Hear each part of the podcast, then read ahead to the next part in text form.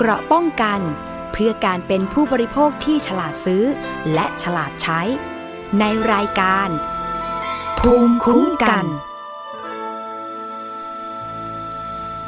สวัสดีค่ะคุณผู้ฟังค่ะต้อนรับเข้าสู่รายการภูมิคุ้มกันรายการเพื่อผู้บริโภคนะคะ วันนี้อยู่กับดิฉันชนาทิพไพรพงศ์ค่ะ ทางไทย PBS Podcast รับฟังกันได้เป็นประจำนะคะ ไม่ว่าจะฟังสดหรือว่าฟังย้อนหลังค่ะ ทั้งหน้าเว็บไซต์แล้วก็แอปพลิเคชันนะคะ ซึ่งตอนนี้เราก็ได้มีการปรับปรุง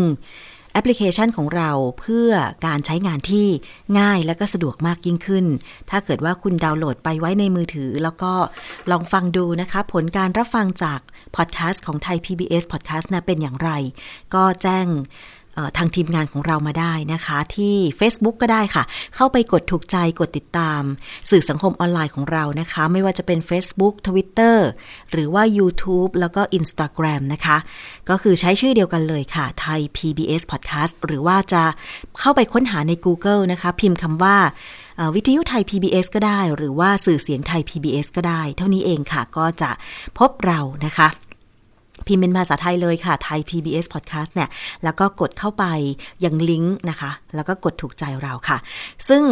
ทาง Facebook เนี่ย คุณสามารถส่งข้อมูลข้อความที่เป็นความคิดเห็นหรือว่าจะ ต้องการให้เรานำเสนอประเด็นไหนของรายการอะไรก็ยินดีเป็นอย่างยิ่งเลยนะคะยังภูมิคุ้มกันของเราเองเนี่ยก็มีเรื่องราวของผู้บริโภคที่มานำเสนอค่ะ ถ้าเกิดว่าคุณมีปัญหาในเรื่องของสินค้า บริการนะคะที่ไปใช้บริการเสียเงินเสียทองไป แต่ว่าไม่ได้รับความเป็นธรรมนะคะ สินค้าชำรุดบกพร่องนะคะ หรือแม้แต่การบริการที่ไม่ดีสักเท่าไหร่นะคะ ก็ลองแจ้งเรามาค่ะ ซึ่งดิฉันเองก็จะได้ประสานไปยังผู้รู้นะคะ เข้ามาอตอบคำถามแก้ปัญหาให้นะคะ ดิฉันไม่ได้ตอบเองนะคะเอาเป็นว่าส่งกันเข้ามาได้ทาง Facebook ค่ะ ไทย PBS Podcast นะคะ วันนี้เรามาตามเกี่ยวกับประเด็นการระบาด ของโควิด -19 ค่ะคุณผู้ฟัง ซึ่งตอนนี้เนี่ยแพทย์ประเมินว่าสถานการณ์การระบาดเชื้อไวรัสโคโรนาสายพันธุ์ใหม่ 2019 โควิด -19 มีความเป็นไปได้ ที่ตัวเลขอาจจะพุ่งสูงขึ้น ในช่วงสัปดาห์ที่ 1-3 ของเดือนพฤษภาคมนี้ ตามลักษณะของการระบาดระลอก 3 ของต่างประเทศนะคะ คุณผู้ฟัง อันนี้หมายถึงว่าเป็นการระบาดในไทยระลอกล่าสุดนี้นะคะ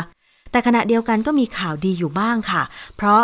จากการศึกษาเบื้องต้นของศูนย์ เชี่ยวชาญเฉพาะด้าน ไวรัสวิทยาคลินิกก็พบว่า หลังฉีดวัคซีนแอสตราเซเนกาเข็มแรก พบภูมิต้านทานได้ถึงร้อยละ 96.7 ค่ะ จึงแนะนำให้มีการปูพรม ฉีดวัคซีนให้ได้มากที่สุดค่ะเรื่องนี้นะคะ นายแพทย์ยง ภู่วรวรรณ หัวหน้าศูนย์เชี่ยวชาญเฉพาะทางด้านไวรัสวิทยาคลินิก คณะแพทยศาสตร์จุฬาลงกรณ์มหาวิทยาลัย ได้โพสต์ ผ่าน Facebook ค่ะ เกี่ยวกับการศึกษาภูมิต้านทานที่เกิดขึ้น หลังการฉีดวัคซีนแอสตราเซเนกาเข็มแรกในคนไทย ที่ทางศูนย์ได้ทำการศึกษากลุ่มตัวอย่าง 61 คนนะคะเพราะว่าภูมิต้านทานที่ตรวจพบมีการตอบสนอง ตรวจวัดภูมิต้านทานได้ถึงร้อยละ 96.7 ค่ะ เมื่อเทียบกับการตรวจวัด ภูมิต้านทานในผู้ป่วยที่หายจากการติดเชื้อ เป็นระยะเวลา 4-8 สัปดาห์ ซึ่งตรวจพบภูมิต้านทานได้ร้อยละ 92.4 และพบว่าระดับภูมิต้านทานในเพศหญิงจะสูงกว่าเพศชาย และผู้ที่มีอายุน้อยกว่า 60 ปี จะมีระดับภูมิต้านทานสูงกว่า ผู้ที่มีอายุมากกว่า 60 ปี อันนี้ก็คือผลการศึกษากลุ่มตัวอย่างที่ทาง ศูนย์เชี่ยวชาญเฉพาะทางด้านไวรัสวิทยาคลินิก ของจุฬาลงกรณ์มหาวิทยาลัยได้ทำการศึกษานะคะคุณผู้ฟัง เพราะฉะนั้นเนี่ยตอนนี้เขากำลังรอวิเคราะห์ข้อมูลที่มีจำนวนมากกว่านี้ และจะตรวจเลือดหาภูมิต้านทาน ก่อนฉีดเข็มที่ 2 อีกหนึ่งครั้งค่ะ รวมถึงหลังฉีดเข็มที่ 2 แล้ว 1 เดือน ภูมิต้านทานน่าจะมีระดับสูงมากและก็อยู่ได้นานค่ะ และจากข้อมูลพอสรุปได้ว่า แม้จะฉีดวัคซีนแอสตราเซเนกาเพียงเข็มเดียว พบว่าระดับภูมิต้านทานที่ตรวจวัดได้เป็นที่น่าพอใจนะคะนายแพทย์ยงจึงแนะว่า การปูพรม ฉีด วัคซีนเข็มเดียวไปก่อนให้ ได้ครอบคลุมประชากรมากที่สุดนะคะ ด้วยวัคซีนของ a s t r a z เซ e c a เนี่ยจะได้ประโยชน์สูงสุดค่ะ แล้วก็ตามกระตุ้นอีกครั้งด้วยเข็มที่ 2 ในระยะเวลา 10-12 สัปดาห์ต่อมาหรือนานกว่านั้นก็ได้ หมายความว่าในช่วง 3 เดือนแรก น่าจะปูพรมการฉีดวัคซีน หากฉีดได้เดือนละ 10 ล้านคน ก็สามารถปูพรมไปได้ถึง 30 ล้านคน หลังจากนั้นก็ตามกระตุ้น รวมทั้งฉีดรายใหม่เพิ่มขึ้นด้วย ก็จะได้เป้าหมายอย่างรวดเร็ว และถ้ามีวัคซีนชนิดอื่นมาเสริมด้วยแล้ว ก็จะยิ่งทำให้การฉีดวัคซีนในประชาชนเนี่ยประสบผลสำเร็จเร็วยิ่งขึ้นนะคะ อันนี้เป็นคำแนะนำของคุณหมอยงค่ะ นอกจากนี้ยังขอความร่วมมือผู้ที่ฉีดวัคซีนต่างชนิดกัน ติดต่อทางศูนย์ เพื่อตรวจภูมิต้านทานค่ะ เนื่องจากระหว่างการศึกษามีกลุ่มตัวอย่างหนึ่งรายที่ฉีดวัคซีนซิโนแวคเข็มแรกแล้วเกิดอาการแพ้ จึงฉีดวัคซีนแอสตราเซเนกาเข็มที่ 2 ในอีก 3 อาทิตย์ต่อมา และพบระดับภูมิต้านทานสูงมาก จึงต้องการเก็บข้อมูลลักษณะนี้เพิ่มขึ้นด้วย อันนี้เป็นข้อมูลการฉีดวัคซีน ต่างยี่ห้อกันนะคะ เข็มแรกเข็มแรกนั้นฉีดซิโนแวคแต่แพ้ต่อมาใน 3 สัปดาห์ต่อมาเนี่ยก็ฉีดวัคซีนของแอสตราเซเนกาปรากฏว่าภูมิต้านทานขึ้นสูง แต่ว่าขอให้ติดต่อไปยัง คุณหมอยงด้วยนะคะ ติดต่อไปที่ศูนย์เฉพาะทางด้านไวรัสวิทยาคลินิก คณะแพทยศาสตร์จุฬาลงกรณ์มหาวิทยาลัย เพื่อที่จะได้เก็บข้อมูลว่าการฉีดวัคซีนต่างยี่ห้อกันเนี่ย สามารถทำให้ภูมิต้านทานขึ้นสูง ได้มากหรือน้อยขนาดไหนนะคะ คุณผู้ฟัง ทางด้านนายแพทย์ธีระวรธนารัตน์คณะแพทยศาสตร์จุฬาลงกรณ์มหาวิทยาลัยนะคะ ก็ได้โพสต์ Facebook ถึงสถานการณ์ระบาดของไทย โดยย้ำเตือนว่าจำนวนผู้ติดเชื้ออาจพุ่งสูงขึ้นในช่วงสัปดาห์ที่ 1-3 ของเดือนพฤษภาคมนี้ หากเป็นไปตามลักษณะการระบาดระลอก 3 ของต่างประเทศ โดยแหล่งเสี่ยงมากที่สุดก็คือขนส่งสาธารณะ ที่ทำงานและที่พักอาศัย ทั้งแบบบ้านเรือน หอพัก แฟลต อพาร์ตเมนต์ คอนโดมิเนียม และชุมชนแออัดค่ะ นอกจากนี้ยังระบุถึงการพบเชื้อในกรณีเด็กแล้วก็ผู้พิการที่เพิ่มสูงขึ้น จึงควรร่วมกันจัดระบบการดูแล ผู้ที่ต้องการที่พึ่งพิง โดยต้องเน้นเรื่องการป้องกัน และเฝ้าระวังการแพร่เชื้อให้ดีด้วยนะคะ เพราะว่าเด็กหรือว่าผู้พิการบางที ถ้าเกิดว่าได้รับเชื้อโควิด -19 มาแล้วเนี่ย ก็อาจจะไม่รู้ตัวเพราะว่ายังไม่แสดงอาการ เพราะฉะนั้นโดยปกติการใช้ชีวิตอย่างผู้พิการเนี่ยอย่างคนตาบอดเนี่ยนะคะเขามีความเสี่ยง ดิฉันมองว่าเสี่ยงสูงกว่าคนสายตาปกตินะคะ เพราะว่าด้วยความที่เขามองไม่เห็น การใช้ชีวิต เช่น การเดินเหินไปไหนมาไหนเนี่ยเขาต้องใช้ไม้เท้า และถ้าเขาไม่มีไม้เท้าเขาต้องใช้มือในการคลำอย่างเช่น เวลานั่งโต๊ะจะคลำหาสิ่งของเนี่ยนะคะ เขาต้องใช้มือคลำใช่ไหมคะ แล้วถ้าโต๊ะนั้นไม่สะอาดหรือมีเชื้อโควิด -19 อยู่เนี่ย เวลาคนตาบอดใช้มือคลำไปโดน แล้วบางทีเขาไม่รู้เนี่ย เขาเอามือไปโดนหน้าโดนตาโดนจมูกอะไรอย่างเงี้ยบางทีคือเชื้อมันอาจจะเข้าไปตรงนั้นก็ได้นะคะ เพราะฉะนั้นสิ่งที่คนตาบอดเรียกร้องก็คือว่าต้องการให้มีการฉีดวัคซีนในคนตาบอดด้วย เพราะว่าเขา ไม่สามารถมองเห็นได้การใช้ชีวิตเขาค่อนข้างยากลำบากกว่าคนปกตินะคะ แล้วก็รวมไปถึงการให้ความรู้ที่เพิ่มขึ้น กรณีผู้พิการไม่เฉพาะคนตาบอดอย่างเดียวค่ะ ผู้พิการในด้านร่างกายอื่น ๆ ที่ไม่สามารถเคลื่อนไหวได้ตามปกติด้วย รวมถึงเด็กนะคะ ซึ่งมันก่อนที่ฉันได้เห็นคลิปที่มีเด็กคนหนึ่งที่ไปงานบวชแล้วก็ติดเชื้อโควิด -19 ปรากฏว่า เมื่อต้องไปรักษาอย่างสถานพยาบาลเนี่ยถึงขั้นต้องก้มกราบผู้ปกครองนะคะขอไปรักษาตัว ซึ่งอันนี้ก็สะท้อนให้เห็นว่าบางทีการป้องกันไม่ให้เด็กติดเชื้อเนี่ยมันยากลำบากจริง ๆ ถ้าเกิดว่าเขาอาจจะเป็นเด็กที่เหมือนจะโตแล้วนะคะ อย่างเด็กคนนี้ไปงานบวชได้อะไรอย่างเงี้ย แต่ว่าเขายังไม่สามารถที่จะมี วิจารณญาณที่เพียงพอว่าแบบไหนถึงจะไม่เสี่ยงกับการติดเชื้อเหมือนกับผู้ใหญ่ใช่ไหมคะ เพราะฉะนั้นเนี่ยการให้ความรู้กับเด็กการดูแลเด็กเพิ่มขึ้นรวมถึงผู้พิการเนี่ยเป็นสิ่งที่จำเป็นค่ะ ซึ่งเรื่องของวัคซีนเนี่ยนะคะอย่างไทยเราเนี่ยก็มีทั้งแอสตราเซเนกาและก็ซีโนแวคที่ เข้ามาทำการฉีดให้เข็มแรกเข็มที่ 2 กันไปนะคะ แต่ว่าตอนนี้ค่ะคุณผู้ฟังทราบหรือไม่ ว่าองค์การอนามัยโลกหรือ WHO เนี่ยได้มีการอนุมัติวัคซีน ใช้ฉีดป้องกันโควิด -19 ในกรณีฉุกเฉินแล้ว 5 ยี่ห้อค่ะ และมีวัคซีนจากประเทศจีนอีก 2 ยี่ห้อ ที่กำลังรอการอนุมัติจากองค์การอนามัยโลกนะคะ คาดว่าน่าจะทราบผลภายในต้นเดือนพฤษภาคมนี้ โดยล่าสุดองค์การอนามัยโลกค่ะเพิ่งอนุมัติการใช้งานเป็นกรณีฉุกเฉิน ให้กับวัคซีนโควิด -19 ของโมเดอร์นาตามหลังสหรัฐที่อนุมัติการใช้งานกรณีฉุกเฉิน ตั้งแต่เดือนธันวาคมปี 2563 นะคะ รวมทั้งสหภาพยุโรปที่อนุมัติการใช้งานมาตั้งแต่เดือนมกราคมที่ผ่านมาค่ะ องค์การอนามัยโลกยืนยันว่าวัคซีนโควิด -19 ของโมเดอร์นามีประสิทธิภาพ 94.1%ขณะที่บริษัทโมเดอร์นาเพิ่งออกมาเปิดเผยว่า จะตั้งเป้าผลิตวัคซีนโควิด -19 ให้ได้ ให้ได้ 3,000 ล้านโดสภายในปีหน้านะคะการอนุมัติวัคซีนโมเดอร์นาทำให้ปัจจุบันมีวัคซีนโควิด -19 ทั้งหมด 5 ยี่ห้อ ที่ได้รับการอนุมัติโดยองค์การอนามัยโลก เรียงลำดับตามวันที่อนุมัติดังนี้ค่ะ 1 ก็คือวัคซีนของไฟเซอร์ BioNTech ผ่านการอนุมัติเมื่อวันที่ 31 ธันวาคม 2563 นะคะ 2 ก็คือวัคซีนของ a s t r a z เซ e c a ผ่านการอนุมัติเมื่อวันที่ 15 กุมภาพันธ์ 2564 ค่ะ วัคซีน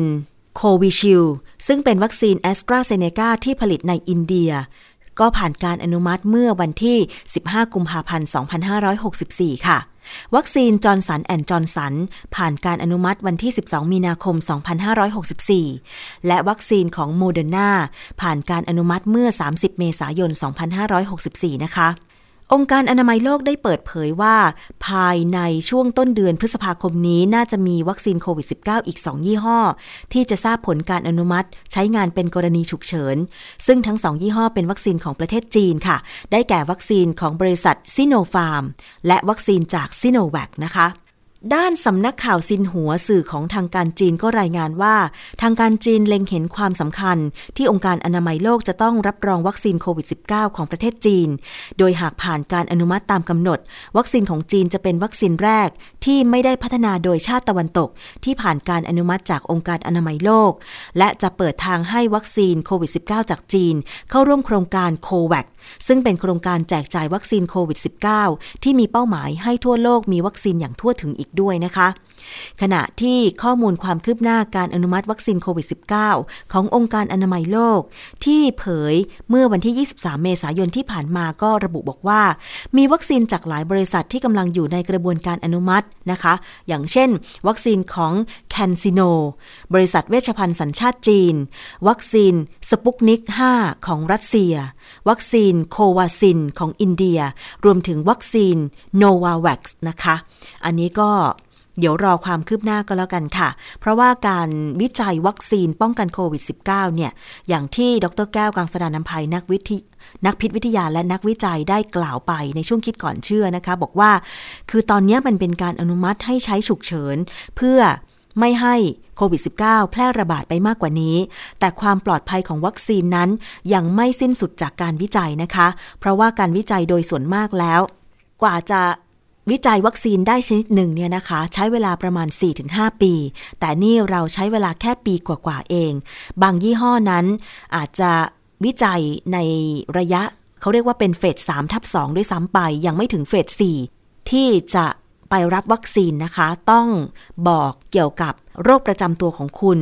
รวมถึงสุขภาพของคุณให้แพทย์ได้ทราบอย่างละเอียดด้วยนะคะ อย่างเช่นผู้หญิงรายหนึ่งที่ฉีดวัคซีนแล้วก็เสียชีวิตในเวลาต่อมา แต่ว่าจากการสอบประวัติย้อนหลังไปเนี่ยพบว่าผู้หญิงคนนั้นเนี่ยกินยาลดความอ้วนนะคะซึ่งอันเนี้ยไม่ได้เป็นข้อมูลบอกให้แพทย์ก่อน ยาลดความอ้วนเนี่ยอย่างที่เราทราบกันว่ามันจะมีสารอันตรายที่ปะปนอยู่ในตัวยานะคะ เพราะฉะนั้นมันจะมีผลกับหัวใจด้วย อันนี้ก็ไม่ทราบว่าเป็นสารอะไรเหมือนกัน แต่จากข่าวที่ออกมานะคะ จากที่ทางแพทย์ได้ลงไปสืบสวนก็พบก็พบว่าผู้หญิงคนนั้นเนี่ยกินยาลดความอ้วนด้วย เพราะฉะนั้นการจะไปรับวัคซีนนะคะ โดยเฉพาะผู้สูงอายุที่เขามีการเปิดให้ลงทะเบียนตั้งแต่ 1 พฤษภาคม 2564 ที่ผ่านมา หรือว่าผู้เจ็บป่วยเรื้อรังหลาย ๆ โรคเนี่ยนะคะ คือต้อง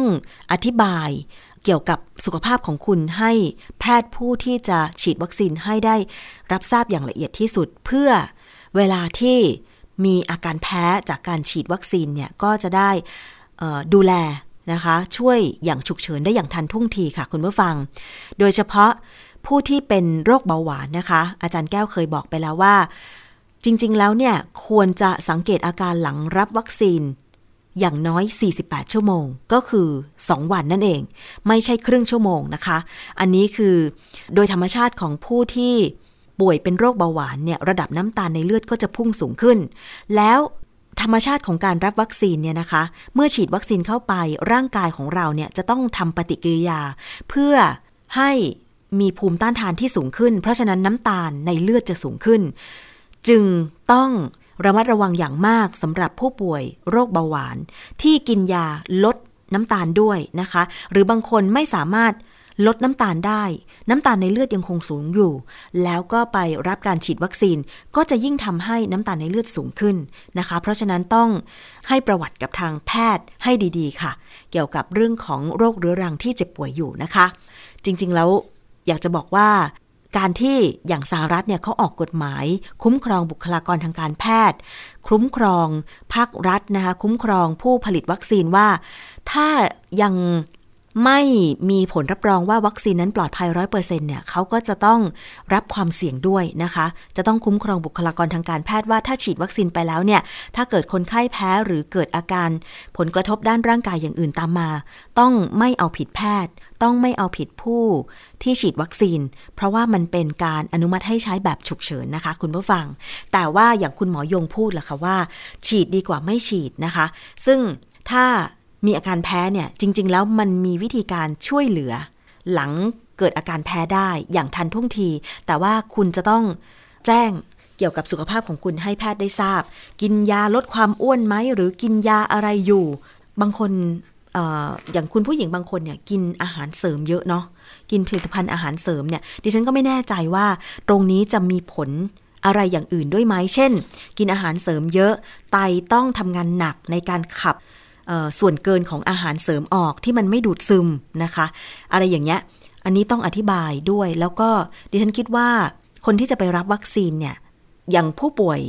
ที่เป็นผู้สูงอายุ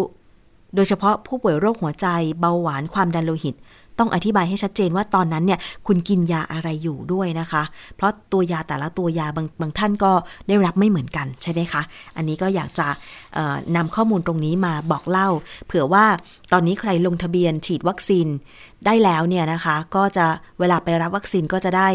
ปฏิบัติได้อย่างถูกต้องนะคะ อีกเรื่องหนึ่งที่มีความกังวลใจกันค่ะ นั่นก็คือเรื่องของการระบาดของสายพันธุ์ใหม่ ๆ ของโควิด -19 เนี่ยนะคะ อาจจะถือว่าไม่ใช่เรื่องใหม่นะคะสำหรับเชื้อโควิด -19 สายพันธุ์แอฟริกา B.1.351 เพราะว่าเชื้อตัวนี้เนี่ยเป็นที่รู้จักกันไปทั่วโลกแล้ว ในฐานะที่ถูกกล่าวขานว่าเป็นเชื้อโควิด -19 ที่รุนแรงที่สุดในปัจจุบันนะคะ ซึ่งเชื้อตัวนี้เนี่ยเคยถูกพบในคนไทยที่เทินที่เดินทางกลับมาแล้วก็เข้าสู่ระบบการกักตัวเมื่อเดือนก่อนนี้นะคะ แต่ แพทย์ผู้เชี่ยวชาญด้านไวรัสวิทยาคลินิกค่ะ คุณหมอยงผู้วรวันก็บอกว่า เชื้อสายพันธุ์นี้เป็นเชื้อที่กำลังแพร่ระบาดอยู่ในประเทศมาเลเซีย เพื่อนบ้านของไทย แล้วก็มีพรมแดนติดกับไทยด้วยนะคะ เป็นการระบาดมากถึงหนึ่งในสามของเชื้อที่ระบาดอยู่ทั้งหมด ข้อห่วงใยของคุณหมอยงค่ะ ที่ระบุว่าการแพร่ระบาดของโควิด -19 จำนวน 5 สายพันธุ์ในมาเลเซีย เชื้อที่ระบาดมากที่สุดก็คือสายพันธุ์ B.1.524 ที่มีผู้ติดเชื้อถึงร้อยละ 36 แต่รองลงมาก็คือร้อยละ 31 คือเชื้อสายพันธุ์แอฟริกาใต้ ซึ่งหากยึดตามตัวเลขนี้ สายพันธุ์นี้ระบาดมากถึง 1 ใน 3 ของมาเลเซียทีเดียวศาสตราจารย์นายแพทย์ยง ชี้ว่ากรณีนี้เป็นเรื่องที่น่ากังวลค่ะ เพราะมีโอกาสที่สายพันธุ์นี้จะแพร่เข้าสู่ไทยทางภาคใต้ ที่มีพรมแดนติดกันได้นะคะ ก็มีคนตั้งคำถามว่าเหตุใดจึงต้องกลัวเชื้อตัวนี้ ทั้งที่เมื่อต้นเดือนเมษายนที่ผ่านมา ทางสบคก็เคยระบุชัดว่า เคยเจอคนไทยที่เดินทางกลับมาจากประเทศแทนซาเนีย แล้วก็สหรัฐอาหรับเอมิเรตรวมถึงโมซัมบิก ติดเชื้อสายพันธุ์นี้ 10 คน โดยมีทั้งแบบแสดงอาการและไม่แสดงอาการ คุณหมอยงตอบว่า เชื้อสายพันธุ์แอฟริกาใต้มีงานวิจัยที่ชี้แล้วว่า เป็นสายพันธุ์ที่วัคซีนยังรับมือไม่ได้ ส่งผลให้เมื่อเดือนกุมภาพันธ์ 2564 ประธานาธิบดีของแอฟริกาใต้ต้องสั่งระงับการฉีดวัคซีนแอสตราเซเนกาและไฟเซอร์ และในวงวิชาการทั่วโลกยังคาดด้วยว่าโควิด -19 สายพันธุ์แอฟริกาใต้ แพร่ง่าย และอาจรุนแรงขึ้นด้วย ก่อนหน้านี้นะคะสำนักข่าว BBC ของอังกฤษก็เคยรายงานว่า สายพันธุ์ B.1.351 เป็นเชื้อที่รุนแรงที่สุดในปัจจุบัน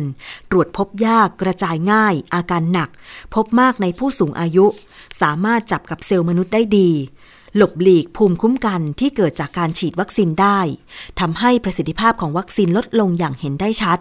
ผู้ที่เคยติดเชื้อโควิดรุ่นเก่า และหายแล้วก็มีโอกาสป่วยติดเชื้อใหม่ได้อีกนะคะ ปัจจุบันเชื้อไวรัสโคโรนาสายพันธุ์ใหม่ 2019 สายพันธุ์แอฟริกาใต้นี้ พบในประเทศแถบแอฟริกาใต้ อังกฤษ เบลเยียม สวิตเซอร์แลนด์ สหรัฐอเมริกา ญี่ปุ่น ออสเตรเลีย รวมถึงมาเลเซียด้วยค่ะ ถ้าถอดบทเรียนจากการแพร่ระบาดของเชื้อสายพันธุ์อังกฤษที่ระบาดหนักอยู่ในไทยขณะนี้ ย้อนกลับไปแล้วก็จะพบว่า ครั้งแรกใน state quarantine นะคะ พบครั้งแรกใน state quarantine แต่ในที่สุดก็ยืนยันว่าเป็นการระบาดจากกัมพูชาที่มีพรมแดนติดกับไทย ซึ่งคาดว่าเป็นเชื้อที่มากับผู้ที่ลักลอบเดินทางเข้ามา โดยไม่ได้ผ่านมาตรการกักกันโรคค่ะคุณผู้ฟัง อันนี้ก็คือการสืบสวนโรคนะคะ ย้อนกลับไปของการระบาดโควิด -19 สายพันธุ์อังกฤษนะคะ ที่มีการระบาดอยู่ในตอนนี้ในประเทศไทย หากไม่มีมาตรการที่เข้มข้นค่ะ เชื้อสายพันธุ์แอฟริกาใต้ ที่ระบาดมากถึงหนึ่งในสามของมาเลเซีย ก็อาจเข้ามาระบาดซ้ำรอยในไทย เหมือนที่เคยเกิดขึ้นของเชื้อสายพันธุ์อังกฤษมาแล้วนะคะ และนี่อาจจะเป็นความสุ่มเสี่ยงในช่วงที่สถานการณ์ที่ไทยอาจจะต้องเจอกับปัญหาใหม่ เพราะว่าเพิ่งฉีดวัคซีนโควิด -19 ให้กับประชากรได้ไม่ถึง 2 ล้านโดสค่ะ ส่วนเชื้อสายพันธุ์อินเดียที่ห่วงใยกัน แม้ขณะนี้จะพบใน state quarantine ในไทย แต่ล่าสุดก็มีรายงานจากทางการมาเลเซียแล้วว่า พบผู้ติดเชื้อสายพันธุ์นี้เป็นรายแรก ซึ่งอยู่ในระบบกักกัน ซึ่งหากมีการระบาดของสายพันธุ์อินเดียในมาเลเซีย ขออภัยค่ะ สายพันธุ์อินเดียเนี่ยตรวจพบแล้วใน state quarantine ของออมาเลเซียนะคะซึ่งหากมีการระบาดของสายพันธุ์อินเดียในมาเลเซียอีก ก็มีความ เป็นไปได้ในลักษณะเดียวกับสายพันธุ์แอฟริกา คุณผู้ฟังอันนี้มันจะเป็นการซ้ำเติมกันนะคะ เพราะฉะนั้นเนี่ยตามด่านชายแดนตอนนี้ค่ะ คิดว่าจะต้องมีการเข้มงวดมาก ๆ แล้วก็ที่บอกว่าจะเพิ่ม เวลาในการกักกันโรคนะคะ จากที่ผู้ที่เดินทางมาจากต่างประเทศเนี่ยกักกันโรคประมาณ 10 วัน ตอนนี้ก็กักกันโรค 14 วัน ต้องอยู่ในสเตทควอเรนทีนแล้วนะคะ คุณผู้ฟัง อันนี้ก็นำมาเล่าให้ฟังเพื่อจะได้ระวังตัวกันอย่างท่วนหน้าค่ะ เพราะว่าคุณหมอยงก็บอกเองนะคะว่าสายสายพันธุ์แอฟริกาใต้เนี่ยมันรุนแรง ตอนนี้ทุกคนระวังตัวไปหมดละค่ะ แต่ว่าเรื่องของ การเดินทาง หลายคนงดการเดินทาง ไม่ได้ไปไหนเลยทำงานอยู่ที่บ้าน ไปเท่าที่จำเป็น แต่หลายคนก็ยังไม่งดวิถีชีวิตแบบเดิมๆ อย่างเช่นแถวแถวไทย PBS มีข่าวบอกว่า ซอยใกล้ ๆ นี้นะคะ แต่มีผู้ที่ติดแล้วนะคะแล้วก็มีการปิดตลาดไปแล้ว การส่งข่าวต่อกันมาทางสื่อสังคมออนไลน์ บอกว่าที่ติดเพราะว่าแม่ค้า ย่านนี้แหละนะคะที่ไปตั้งวงเล่นไพ่ไปดื่มสังสรรค์กัน พอติดปุ๊บอะปิดตลาดนะคะแล้วก็ไม่รู้จะไปหาข้าวกินตรงไหนอีกนะคะ คือนี่เป็นวิถีชีวิตที่หลายคนยังคงชิน แล้วก็คิดว่าตัวเองไม่ติดหรอก เพราะว่าเพื่อนคนนี้ฉันก็รู้จัก เพื่อนคนนี้ฉันก็รู้จัก แต่ไม่รู้ว่าเพื่อนคนนั้นเนี่ยไปไหนไปเจอใครไปรับความเสี่ยงอะไรมาบ้าง นะคะ ซึ่งถ้าเราไม่หยุดพฤติกรรม เช่น ไปเล่นไพ่กัน ไปดื่มสังสรรค์กัน เขาปิดผับปิดบาร์ไม่ให้นั่งกินที่ร้านอาหาร ฉันก็ซื้อกับข้าวไปกินที่ห้องเพื่อนนะคะ ไปรวมกลุ่มกันประมาณ 10 คนอะไรอย่างเงี้ยนะคะ แล้วอยู่ในห้องเล็กๆ คอนโดมิเนียมก็เหมือนกัน เพราะฉะนั้นหยุดพฤติกรรมเหล่านี้เถอะค่ะ หยุดการรวมตัวกัน อยู่นิ่งๆ เป็นเดือนสักพักหนึ่งอะสักพักใหญ่ๆเลยอะสักเดือนหนึ่งอะนะคะ ให้การระบาดมันมันซาซาไปก่อน แล้วก็คือถ้าใครเจ็บป่วยใครติดเชื้อเนี่ย ถ้าไม่แพร่เชื้อให้คนอื่นเนี่ย ก็ไม่มีคนติดเพิ่ม ไม่มีผู้ป่วยเพิ่มถูกไหมคะ เพราะฉะนั้นใครเจ็บป่วยมีอาการ ไปรักษาสถานพยาบาล พอหายปุ๊บกลับมากักตัวต่อนะคะ แล้วก็อยู่อย่างเงี้ยให้มันนิ่งๆขนาดเนี้ยทำได้ไหมคะสักหนึ่งเดือนคนไทยขอร้องนะคะ สักหนึ่งเดือน คือหลายคนก็บอกว่างดการเดินทางและไปเท่าที่จำเป็นออฟฟิศหลายออฟฟิศนี่ก็พยายามที่จะจัดเวรพนักงานนะคะ ไม่ต้องเข้าออฟฟิศทุกคน ผลัดเวรกันไปนะคะ พอลดการเดินทางแบบนี้ปุ๊บนะคะ คนที่ต้องใช้ขนส่งสาธารณะ อย่างเช่นรถเมย์เนี่ยนะคะ ก็ไม่ต้องเดินทาง เพราะฉะนั้นทางขอสอมอกเขาจึงต้องปรับแผน ปรับลดเที่ยว การวิ่งรถเมย์ลงนะคะ หลังจากการขอความร่วมมือในการลดเดินทาง และขอให้ผู้ประกอบการขนส่งปรับลดเที่ยวการเดินทาง แน่นอนว่ามีผู้โดยสารที่ใช้บริการโดยเฉพาะรถโดยสารที่ได้รับผลกระทบในช่วงเที่ยวรถเที่ยวสุดท้าย บางครั้ง ก็มีผู้โดยสารที่หนาแน่น จนไม่สามารถเว้นระยะห่างได้ค่ะ รถเมย์นี่ก็เป็นปัญหาหนึ่งที่ ปรับแผนการวิ่งรถนะคะ โดยล่าสุดเนี่ยนะคะมีผู้โพสต์ข้อความ พร้อมกับลงภาพในสื่อสังคมออนไลน์จำนวนมาก ถึงภาพความหนาแน่นของผู้โดยสารภายในรถเมย์โดยระบุข้อความว่า เวลาประมาณ 18นาฬิกา30 นาทีถึง 19นาฬิกา45 นาทีเนี่ยมีโอกาสขึ้นรถเมย์สายจุดๆนะคะอยากจะบอกว่าบนรถเมย์คนแน่นมาก ไปจนถึงบันไดประตูรถเมย์เลย ชีวิตมีความเสี่ยงมากกลัวจะติดเชื้อโควิด -19 ให้ภาพเล่าเรื่องดีกว่า เพราะมันสวนทางกับที่ทางสบคอยากให้ทุกคนเว้นระยะห่างมากเลยนะคะ เรื่องนี้ค่ะนายสุรชัย เอี่ยมวชิระสกุล ผู้อำนวยการองค์การขนส่งมวลชนกรุงเทพ หรือขอสมกก็ได้ชี้แจงว่า การปรับลดเที่ยววิ่ง และปรับเวลาให้บริการนั้น เป็นไปตามประกาศของกรมการขนส่งทางบก ณะที่ปัจจุบันจำนวนผู้โดยสารลดลงไปมากกว่าร้อยละ 50 เหลือเพียงวันละ4 0 0 0 0 คน จากเดิมที่มีผู้ใช้บริการวันละประมาณ 7 0 0 0 0 0คนนะคะ ซึ่งขอสอมกเคยวิ่งรถโดยสาร 22,500 เที่ยววิ่ง ทุกวันนี้ลดเหลือ 2,400 เที่ยววิ่ง หายไปถึง 2,000 กว่าเที่ยววิ่ง หรือคิดเป็นร้อยละ 10 เท่านั้นค่ะ หลังจากนี้จะติดป้ายแจ้งเตือนอย่างเช่น รถสองคันสุดท้าย รถหนึ่งคันสุดท้าย และรถเที่ยวสุดท้าย เพื่อกระตุ้นให้ผู้โดยสารรีบกลับที่พักให้เร็วขึ้น เพื่อลดปัญหาการกระจุกตัวในรถเที่ยวสุดท้าย พร้อมกับขอความร่วมมือเออผู้ใช้บริการให้เตรียมตัวเพื่อเดินทางกลับบ้านไม่น้อยกว่า 2 ชั่วโมง ก่อนถึงเวลาที่แต่ละจังหวัดได้ออกประกาศขอความร่วมมือ งดออกนอกเคหสถาน เพื่อลดความแออัดของผู้ใช้บริการบนรถโดยสาร อันนี้ก็มีการขอความร่วมมือนะคะ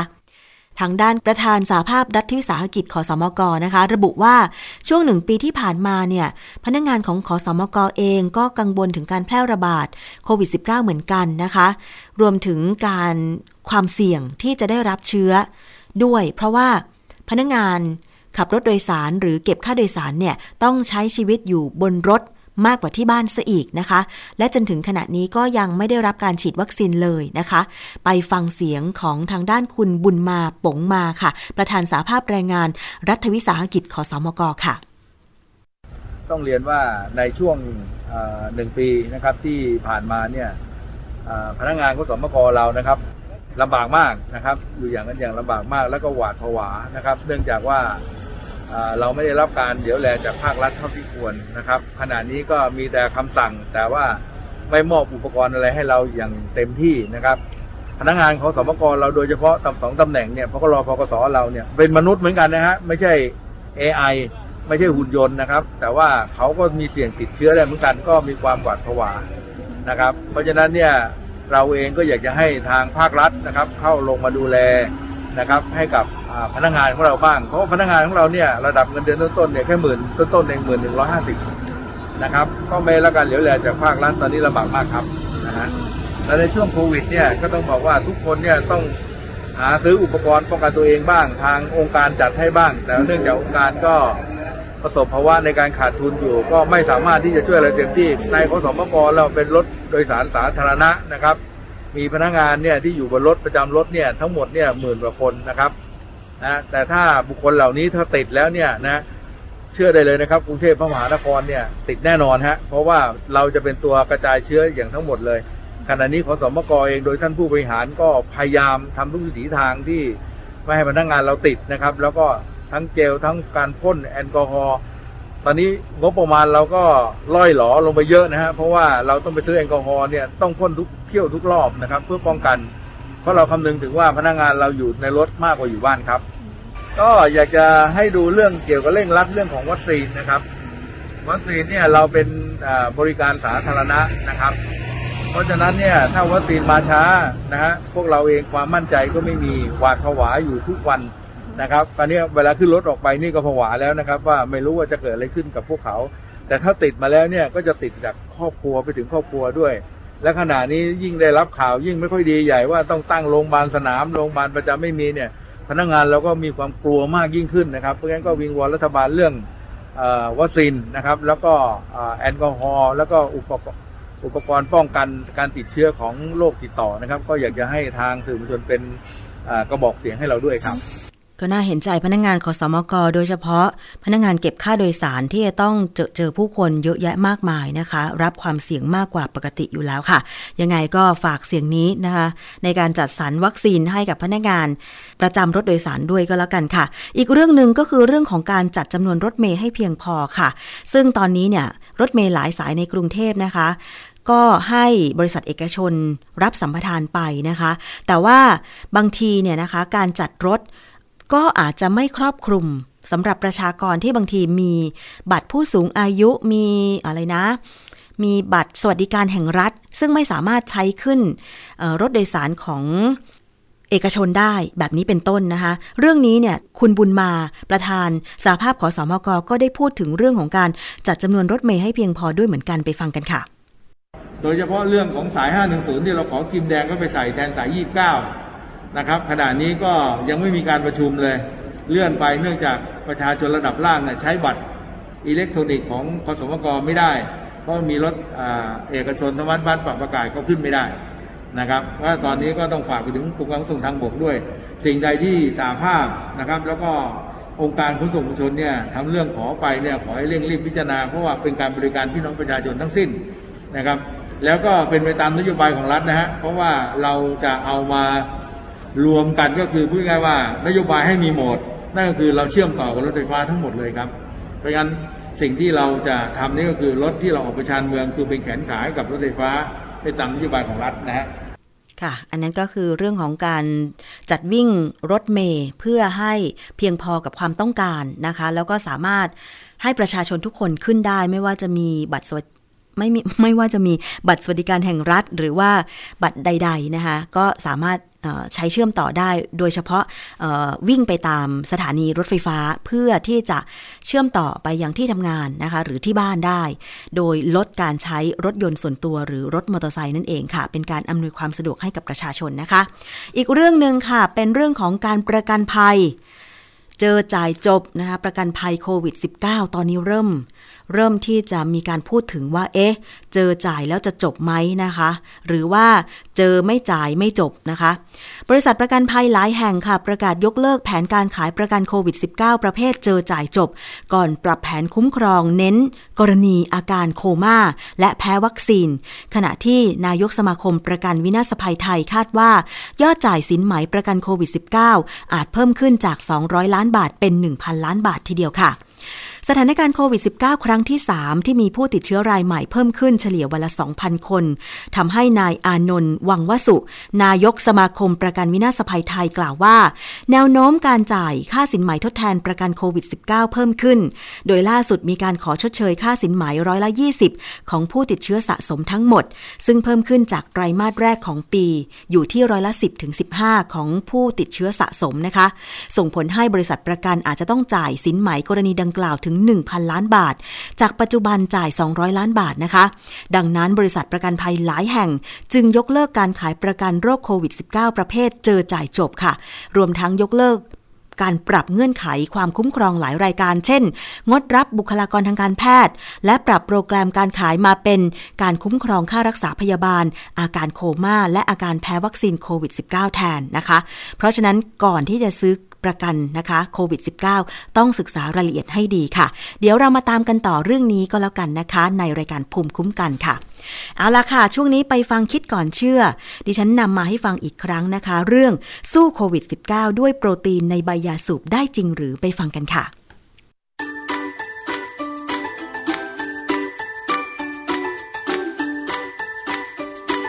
ช่วงคิดก่อนเชื่อ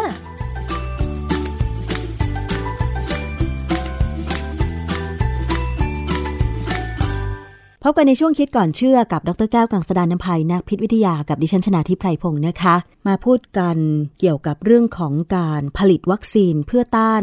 เชื้อไวรัสโคโรนาสายพันธุ์ใหม่ 2019 หรือโควิด -19 ค่ะ เรื่องหนึ่งที่ถูกเผยแพร่ออกมา ก็คือการผลิตวัคซีน ด้วยโปรตีนในใบยาสูบซึ่งตรงนี้แหละค่ะคุณผู้ฟัง โดยปกติแล้วเรารับทราบข่าวสารข้อมูลบอกว่าการผลิตวัคซีนนั้นเนี่ยก็คือการนำเชื้อโรคมาทำ เป็นกระบวนการแล้วก็ฉีดกลับเข้าไปในตัวมนุษย์ใช่ไหมคะ แต่ว่าพอได้ยินบอกว่าจะผลิตวัคซีนต้านโควิด -19 ด้วยโปรตีนในใบยาสูบคำถามที่เกิดขึ้นก็คือว่าทำได้อย่างไรใช่ไหมคะ แล้วก็กระบวนการจะต้องทำอย่างไรใช่ไหมคะ อันนี้เรามาคุยถึงงานวิจัยเรื่องนี้ ซึ่งอาจารย์แก้วไปค้นงานวิจัยมาอธิบายกัน อาจารย์คะเรื่องนี้เป็นยังไงคะ คือเรื่องนี้เนี่ยเป็นเรื่องที่กำลังเป็นปัญหานิดหนึ่งตรงที่ว่าเวลาเราพูดถึงคำว่าวัคซีนเราหมายถึงอะไร เวลาเราพูดถึงแอนติบอดีมันเราหมายถึงอะไรค่ะมันแบ่งเป็นสองเรื่องและคราวนี้ เพราะว่าถ้าสมมติว่าในกรณีของใบยาสูบเนี่ย ตอนนี้มีการศึกษากันหลายที่เลยค่ะทั่วโลกรวมทั้งในเมืองไทยเนี่ยนะคำถามคือว่าเวลาเขาศึกษาเรื่องโปรตีนในใบยาสูบเนี่ยเขากำลังศึกษาเพื่อผลิตวัคซีน หรือเขากำลังศึกษาเพื่อผลิตแอนติบอดี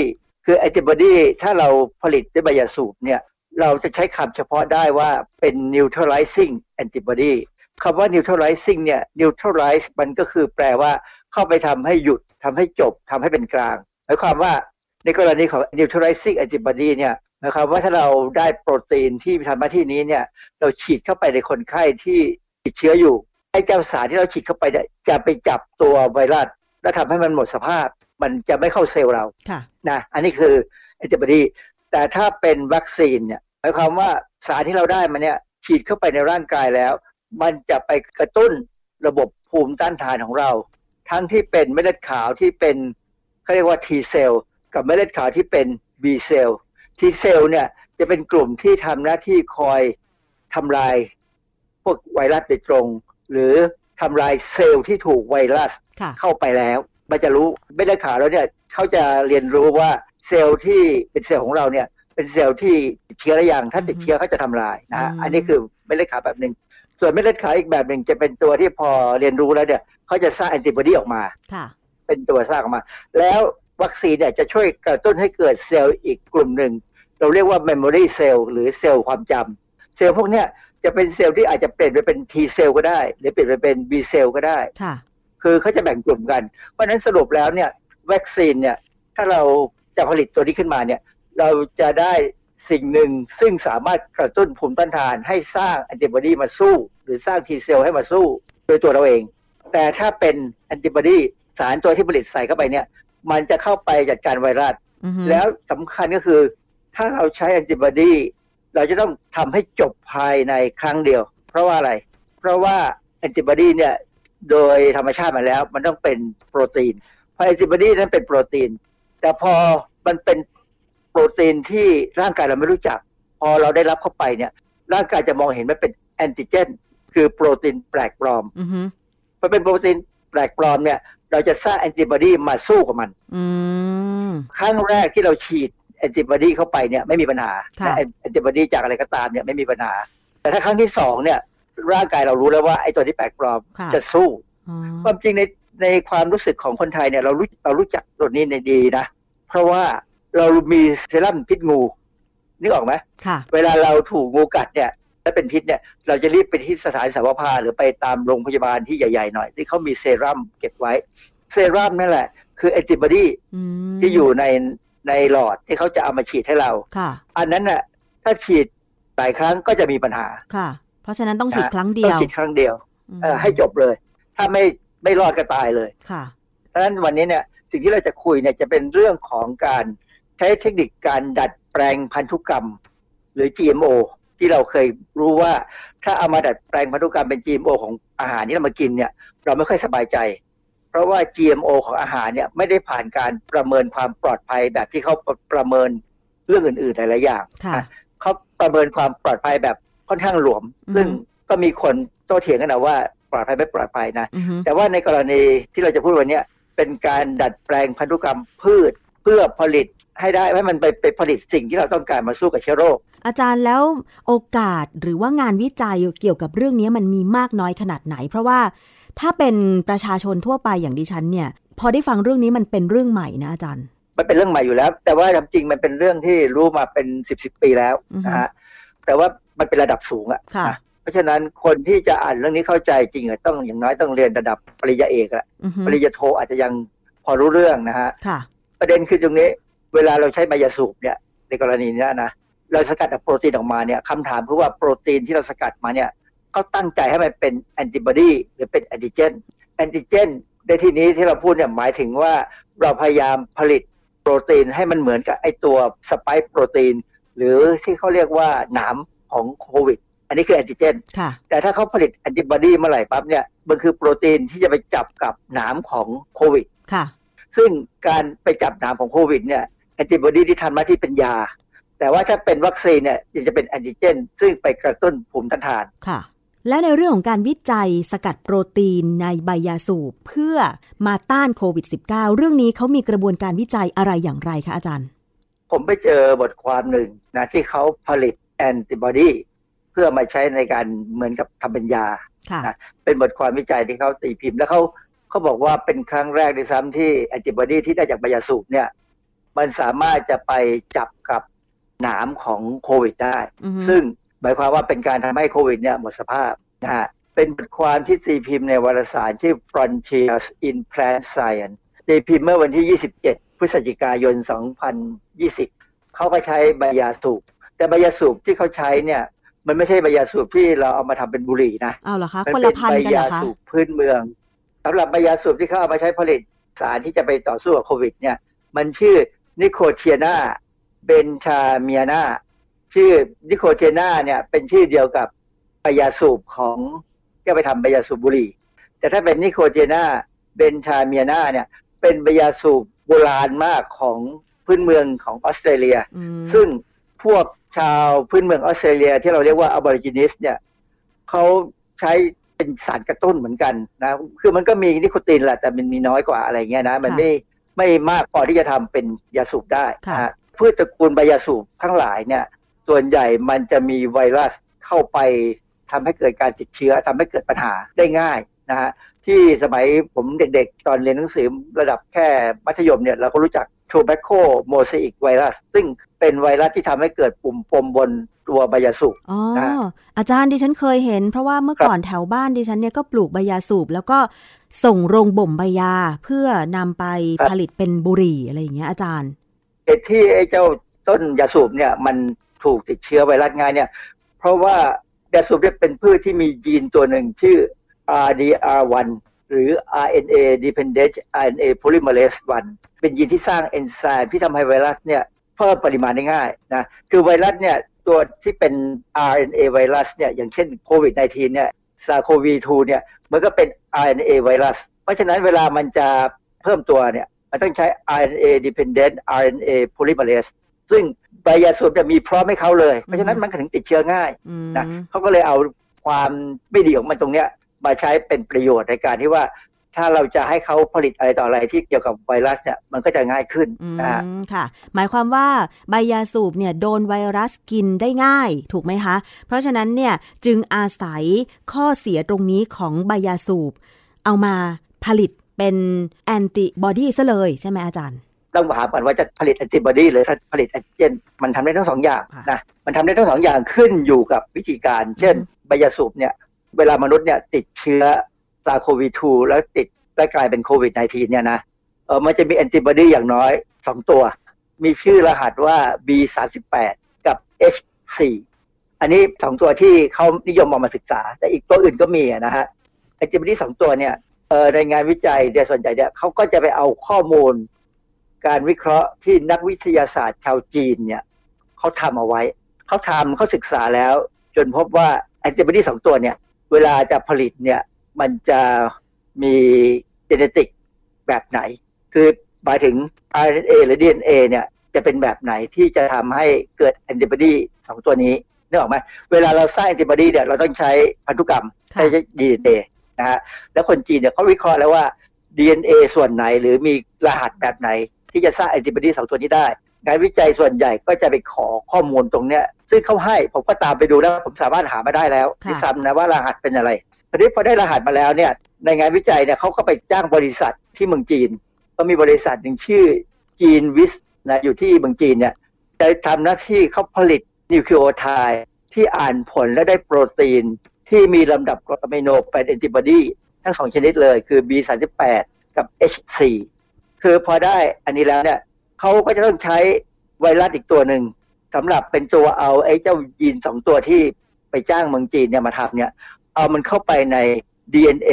ของไบยาสุค่ะไวรัสตัวนี้ชื่อ geminivirus geminivirus หรืออาจจะใช้คำว่า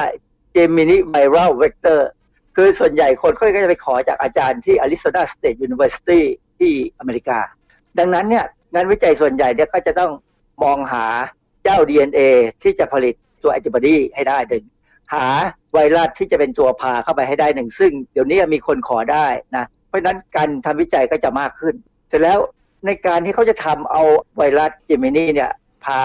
DNA เข้าไปเนี่ยไม่ยากเลยผมดูในคลิปใน YouTube เนี่ยมีหลายเรื่องที่เขาทำเขาใช้วิธีทำเป็นน้ำยาเสร็จแล้วก็เอามันราดลงไปบนใบยาสูบนะค่ะใบยาสูบที่ตัดออกมา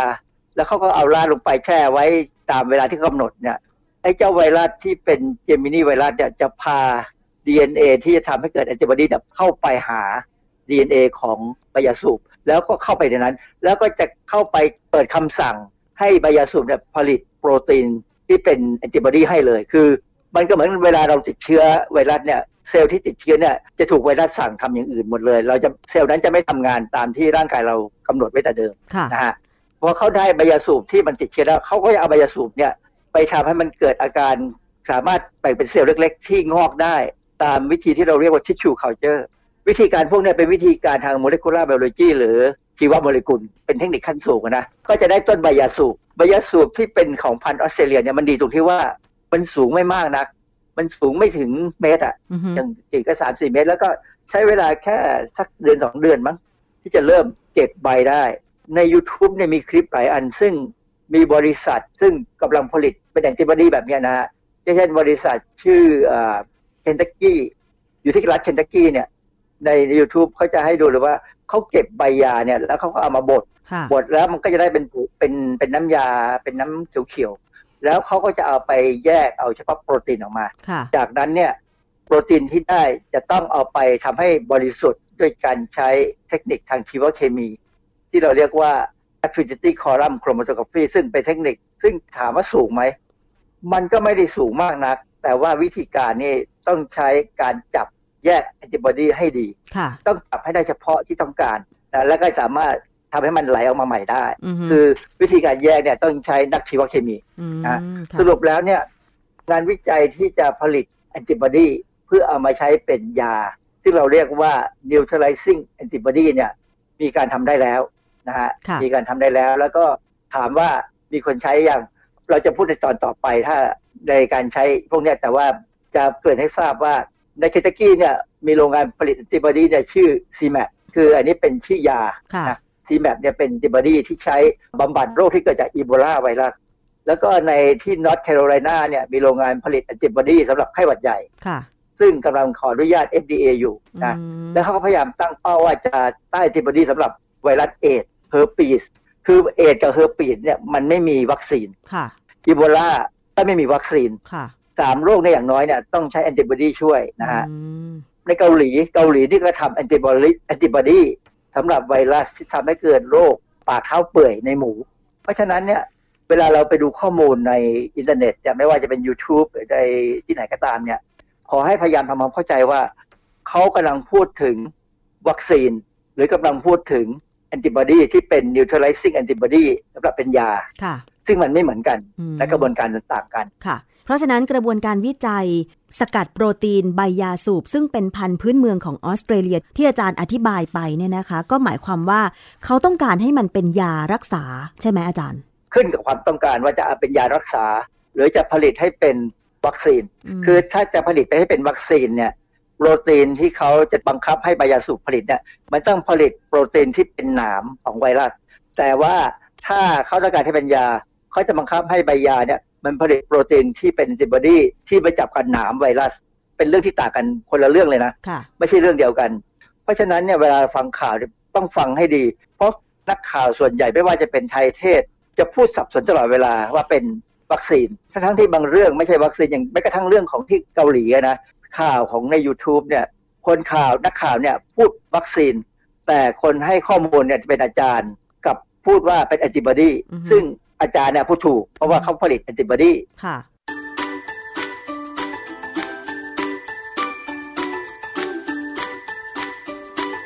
ช่วงคิดก่อนเชื่อ